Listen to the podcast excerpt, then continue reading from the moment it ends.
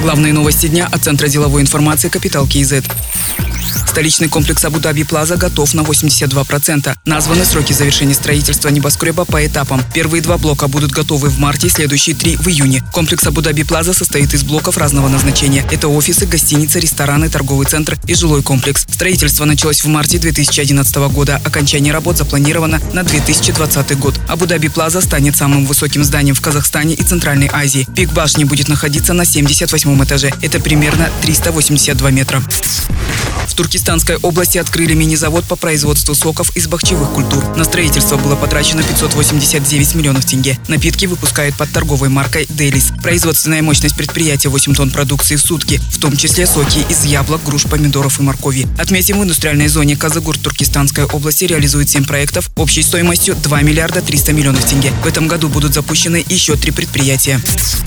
В Евразийском экономическом союзе создают единую инжиниринговую структуру. Это ускорит переход промышленных предприятий Союза на новую технологическую базу. Инжиниринговый центр Союза будет формировать долгосрочный прогноз развития станкостроения, обеспечить прозрачность закупок оборудования, повысит качество выпускаемой продукции. Для этого будут открыты испытательные лаборатории и сертификационные центры. Сейчас на территорию Союза возят более 80% станочного оборудования из третьих стран. Одна из основных задач нового центра – кардинально изменить эту ситуацию. Нашу страну в центре представляет нацкомпания «Казахстан Инжиниринг».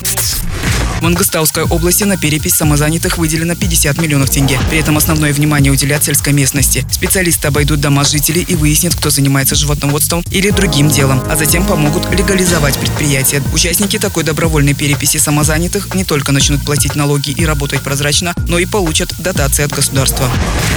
Полиция Алматы начала открывать фронт-офисы. Первые из них появились при уголовно-исправительном учреждении на улице Красногорской и при управлении полиции в Турксибском районе. Средства на строительство фронт-офисов выделили из местного бюджета. Планируется, что на процедуру приема заявлений и другие формальности будет уходить не более 15-20 минут. Кроме того, в Алматы открыли пятый по счету автомобильный ЦОН, который ускорит процесс получения прав и регистрации транспорта. Другие новости об экономике, финансах и бизнес-истории казахстанцев читайте на Капитал Киезет.